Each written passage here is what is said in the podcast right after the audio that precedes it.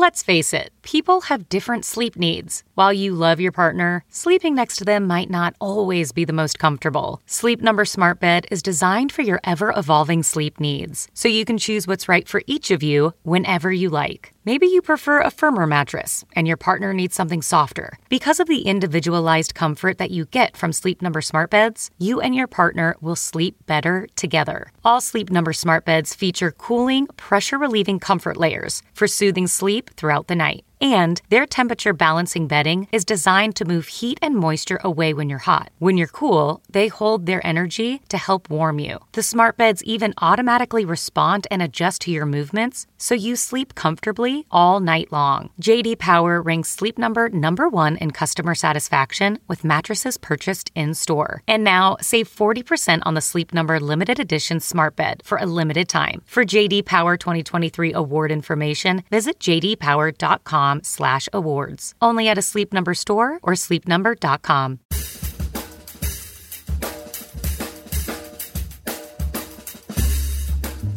I mean, no one plans to get sick, and yet, here we are. My name is Matthew Zachary. A quarter century ago, I was given six months to live with a diagnosis of terminal brain cancer. For more than 15 years, I've been ranting and raving on the air about stupid cancer and now stupid healthcare, and I'm just getting warmed up. So let's all go make healthcare suck less together because you know what? We're all out of patience. Hey, that's the name of the show. Hello, friends. Welcome back to the show. We got a really good one for you today. Zachary Fink is the CEO and co founder of Vytrac, but he's so much more than that. Man, this guy's got personality up the wazoo.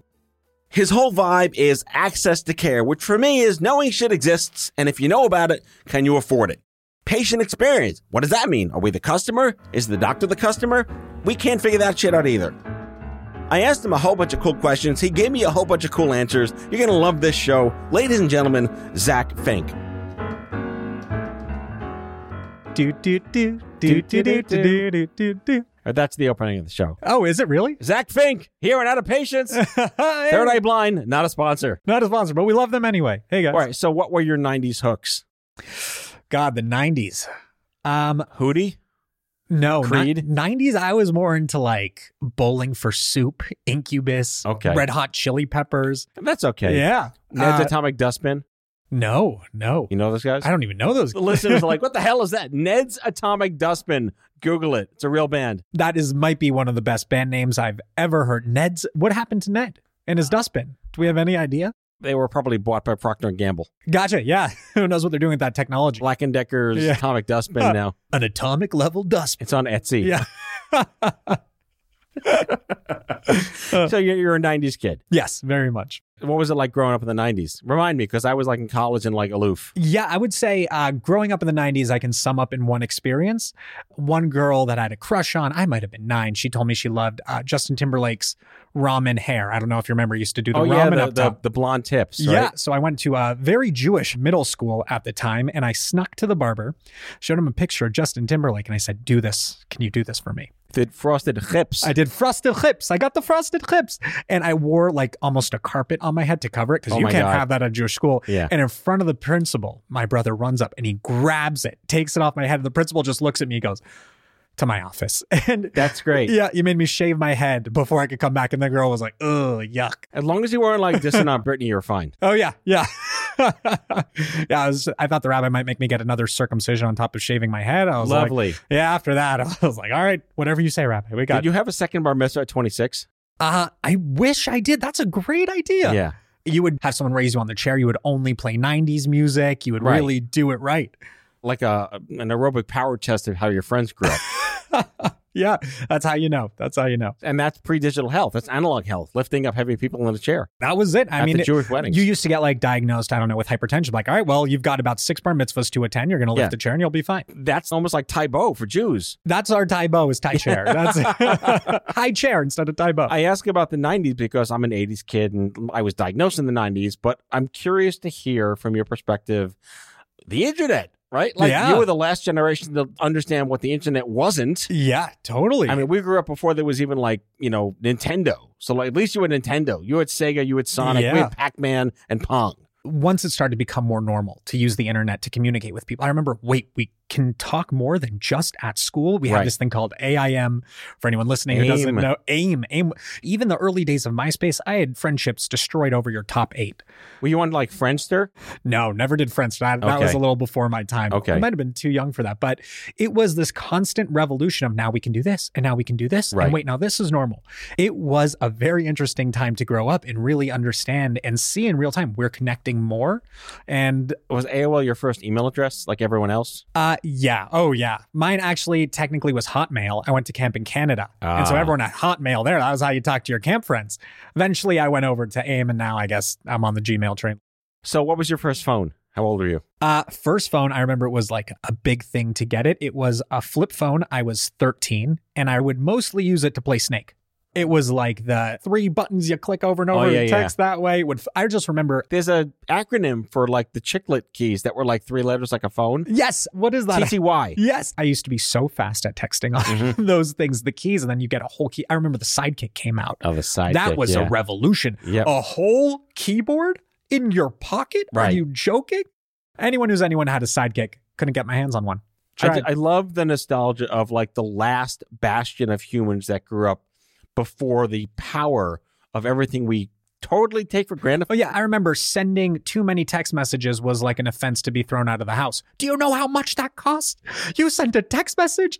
Oh my god, that was a whole like I just need 10 for the month. It'll be okay. Well, in the 80s, like back in my day, Back in my day. we had to wait to call people till after 7 p.m. Oh my god. It was more expensive to call someone during the day than evening rates. Um, two o'clock is nine dollars, but eight o'clock is six dollars. You know, I'm saving three bucks. You're not worth three bucks, Aunt May. sorry, Aunt May, you're done. Yeah. You're out. No spoilers though. Aunt May, because you know Spider Man. Spider-Man. yeah, I'm always fascinated to have these chats because I like to think that hopefully we'll turn the corner because when like Health 2.0 yeah. became a thing, which was in 2007, everyone's like, what the hell is that? Oh, it's instead of them yelling at you, you can yell back. Oh, done. There we go. I can yell back now. Yeah. And the haters were born. YouTube started, and boom, comments were a thing. And then, like, Rate My Doctor came and went and whatever. But I think we're at a point now where I hope there's some kind of social market correction in people recognizing that these can be used for good. You can trust them. And I akin it to when we first got PayPal. Like, I'm not giving the internet my credit card. Are card. you crazy? Yeah, So- I'll only give it to the person who just calls my phone randomly and says, I have a new car warranty. I need to update. They're the only ones who get my credit card. So, talk to me about how telehealth was always a thing, but it was forced upon us by the pandemic, and now it's really a thing. Yeah, and in terms of the rise of the internet and telehealth 2.0 and all these different things, to bring it full circle, I mean, with great power comes great responsibility. Anything can be used for good. So we've never been more connected, but in a lot of ways, never been more disconnected. But when it comes to using that exact same focus, comments, threads, uh, bringing people into a conversation, talking about different topics, that should be your healthcare collaboration, right? It's healthcare is a team sport. It's collaborative.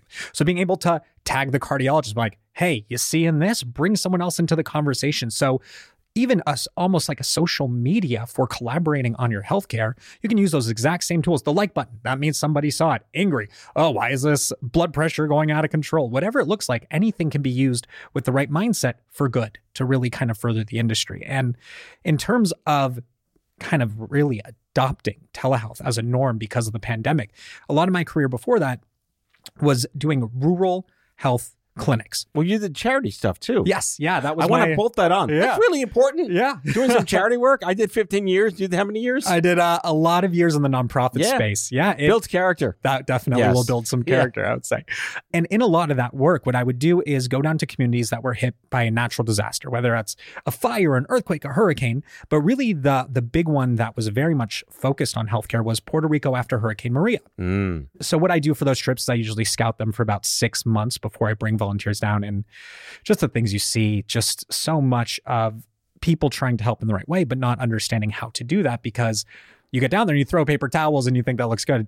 That's not what the people No. need. They don't need Bounty the Quick of Quicker. They they didn't. Well, I mean, maybe a gigantic paper towel. You could put in like the Ant Man growing machine. Just got a giant paper the towel. Pym particle. Pym, they needed Pym particles. I couldn't provide that yet. Yeah. But if I had those, would have cleaned up the whole This thing. episode not sponsored by Marvel, but it should be. It might be. It might be.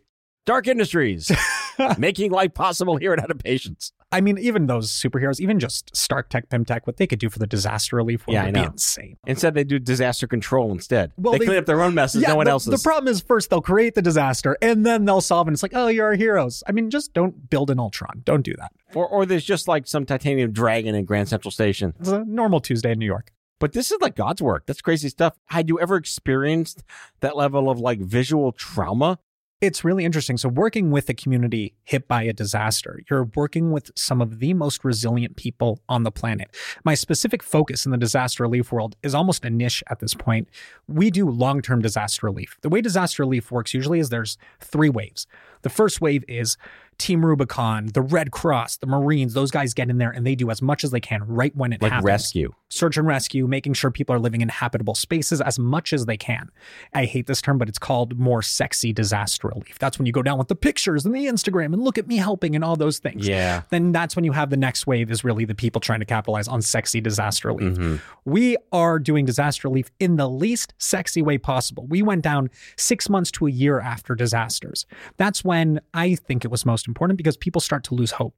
It's been a year. You've got literal water leaking onto your bed every single night. And there was a lady who that was the case. And you start to lose hope. No one cares. No one's coming to help me. This is just my new life. And you go a year later and you start helping the community, working with the community members, doing the things that they need done that they've identified. That is, in my opinion, one of the most important and missed pieces in the disaster relief world. Well, it's like the invisible story. Yeah.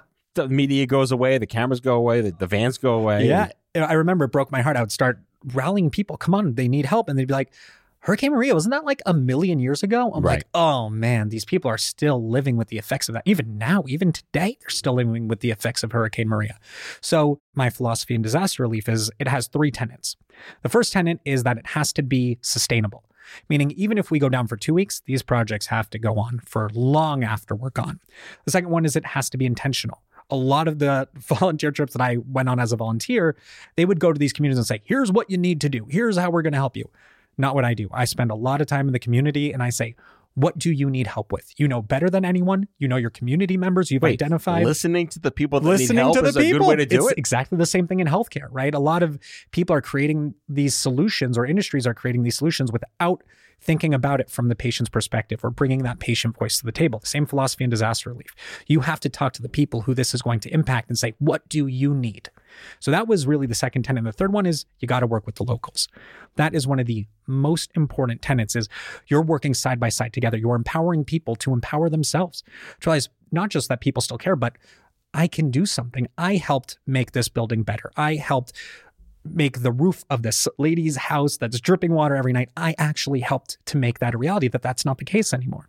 And that's what I love is quantifiable results. Same thing in disaster relief. You can point to it when you leave. and You say, that no longer drips water.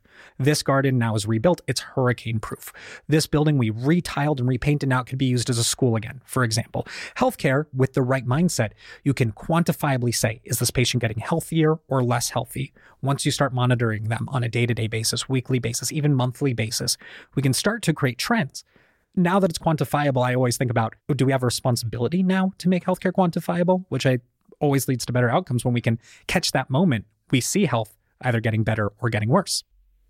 the people on the medications, the people getting the treatment, now we're the customer. Where the fuck have we been for the last 40 years? Totally. Exactly. And I think that is a really important point now, especially with how available the technology is, not just available because it's been around for a while. Now that people are used to it, it's part of the normal conversation. We're trying to make it that this should be expected, right? Your healthcare provider should care about what happens to you outside of the nine minutes of a consultation or what happens once you leave the hospital.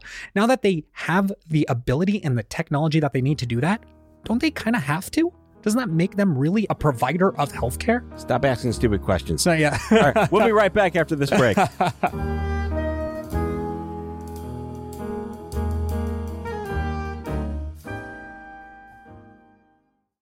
CarMax is putting peace of mind back in car shopping by putting you in the driver's seat to find a ride that's right for you. Because at CarMax, we believe you shouldn't just settle for a car, you should love your car.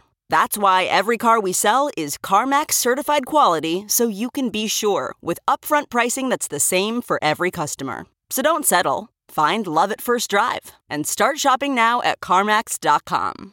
CarMax, the way car buying should be. That's not just the sound of that first sip of Morning Joe. It's the sound of someone shopping for a car on Carvana from the comfort of home. That's a good blend. It's time to take it easy, like answering some easy questions to get pre qualified for a car in minutes.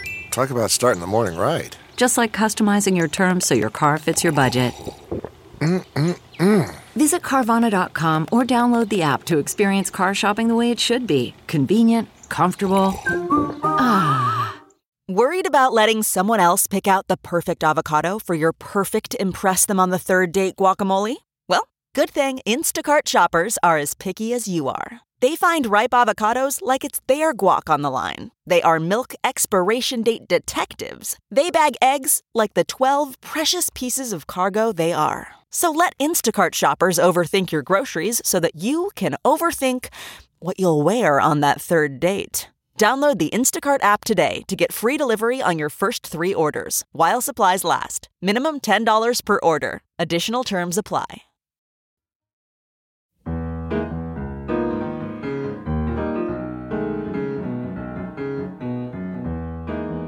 It's fascinating to me what you just talked about because this is ad nauseum. Yeah. How are we not the end user on day one? It's because we're not the people that pay for shit. Yes. Can you solve for that? What are the loopholes? What is working around this fucked up system? Yeah, and and I think so much of what we saw that was quote unquote working was only working because we were measuring the wrong things, right? We were working with this really reactive system. A patient comes in really sick, has something wrong, and we react to whatever they came in with. And we're measuring, well, how good did we do with our reaction? Did we deal with it? Did we fix it for usually only a certain Are they amount of time? alive? Are they alive? Yeah, I was part of a study where we were calling patients to figure out after a traumatic injury, how long did it take them to get back to work? And what I found was crazy is there was almost no other studies like that where people were actually calling patients after surgery going, how long did it take you to like get back to normal? Not just like, do you still walk with a limp? Or is it was just like, are you feeling better already? But that's the Medicare divide too. Yep, totally. I mean, I lived in that space as doing millennial and young adult cancer for 15 years. Is that we're not the Medicare universe. We are the employer based universe or our parents' insurance universe, which is probably the employer based universe. Yeah. And we're more fucked than anyone else because employer based care, we don't have a choice. We need a job. I want the job. The problem with the whole system is that the people creating the rules for what constitutes good care and Medicare, really, you have to give them some credit because for the first time, they've created codes that cover proactive healthcare. Yeah. And these are some of the most lucrative What codes. year is it again? 40 years. Yeah, it took them a long time to be fair. Now they haven't. And look, could these rules be better? Do they really accurately reflect how we can provide the best proactive healthcare? In a lot of ways, no, it really isn't. But it's a good start. One of the things that frustrates me the most about the remote monitoring world is who are we putting the onus on to do the remote monitoring? Everyone goes, oh, it's the doctor. The doctor doesn't have time. They don't. But again, the doctor is not the end user. Exactly, exactly. So, someone like a pharmacist, for example, right? You might have 10 doctors over five years, but you still go to the same community pharmacist that you've had your whole life. Right. That person you're going to call when your medication is running out. You're going to call them with your side effects, what's working, what's not working. They should be at the center of care. Right. That's a whole other tangent we could go down. But a lot of the people making the rules aren't on the ground with the patients, talking to the patients, the patient advocates, and saying, what do you need from your perspective? And making rules based on that. So there's an over under in putting these apps and these platforms in the hands of different people based on generationality. Like, what's an iPhone could be half the country. Yeah, by the way, that's something that we focus on a lot is access to care. And that comes in so many shapes and sizes. And you really have to, just like on any disaster relief trip, you have to understand the needs of the community. What's the difference between a mountainous community versus one by the water? Same thing when you're talking to different patients. What do you need to make this successful? Right. There's a spectrum on tech literacy. There's a spectrum on internet access. There's a spectrum on amounts we can ask you to do. There's no one size fits all. No one size fits all. You can't just put slap the same thing on everyone and put a label on and go, all right, we're going to ship you out. That's not how it works. Mm-hmm. Mm-hmm. You have to have individualized solutions and a really great system that can figure out what's the right solution for this patient. And something in terms of access to care that we've been thinking a lot about at, at Vytrac is access to care is not just those issues. A lot of it is also chronic conditions, right? What diseases are out there? What populations of patients need really great digital health tools that don't have access to them? And one we've been focusing on a lot lately is the oncology space, people experiencing cancer. And how do we make that really unique journey even easier and make it something that no matter where you are at that stage in your journey, something that can really help you? Kind of like uh, Baymax meets WALL-E. Yes. Are you satisfied with your care? Are care? you satisfied with your care? Yeah. And by the way, people should have that voice to say, I am Yeah. satisfied or I'm not satisfied with my care. You should know that. I was talking to someone the other day you've had on the show, Megs Claire. Megan Claire Chase. Yeah, she's awesome. Megsy, Yeah. Warrior Megsy. Big Warrior. Megsy. She was actually talking to me about how she fired one of her oncologists. She's like, Mhm. wasn't a good relationship. I am not satisfied with my care. Right. You know, and you should have the voice to say that, but also with the right technology, you can show exactly why. For most of the oncology journey, and I'd be curious about your own journey as you were going through this, there's something about the relationship between someone experiencing cancer and their doctor. It's one of the most unique relationships that not just in healthcare, but in the entire world, that relationship. Mm-hmm. And our philosophy is that in any relationship, when you make it easier to communicate, you have different modalities, whether it's telehealth, phone calls, questionnaires, messaging systems. You have to find the right thing for the right person. Anytime you're increasing that communication, you're going to increase trust. When you increase trust, you say, I trust that my doctor cares about what's happening to me outside of my office.